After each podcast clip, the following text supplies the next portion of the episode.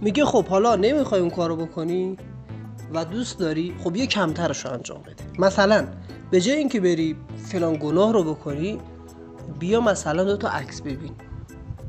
این که کمتر از اونه. این که کمتر از اونه.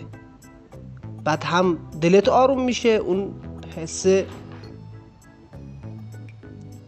نفست آروم میشه دلت آروم میشه دیگه نمی‌خوای و همون گناه بزرگه رو انجام ندادی. دو تا عکس ببین. داره برنامه ریزی می‌کنه.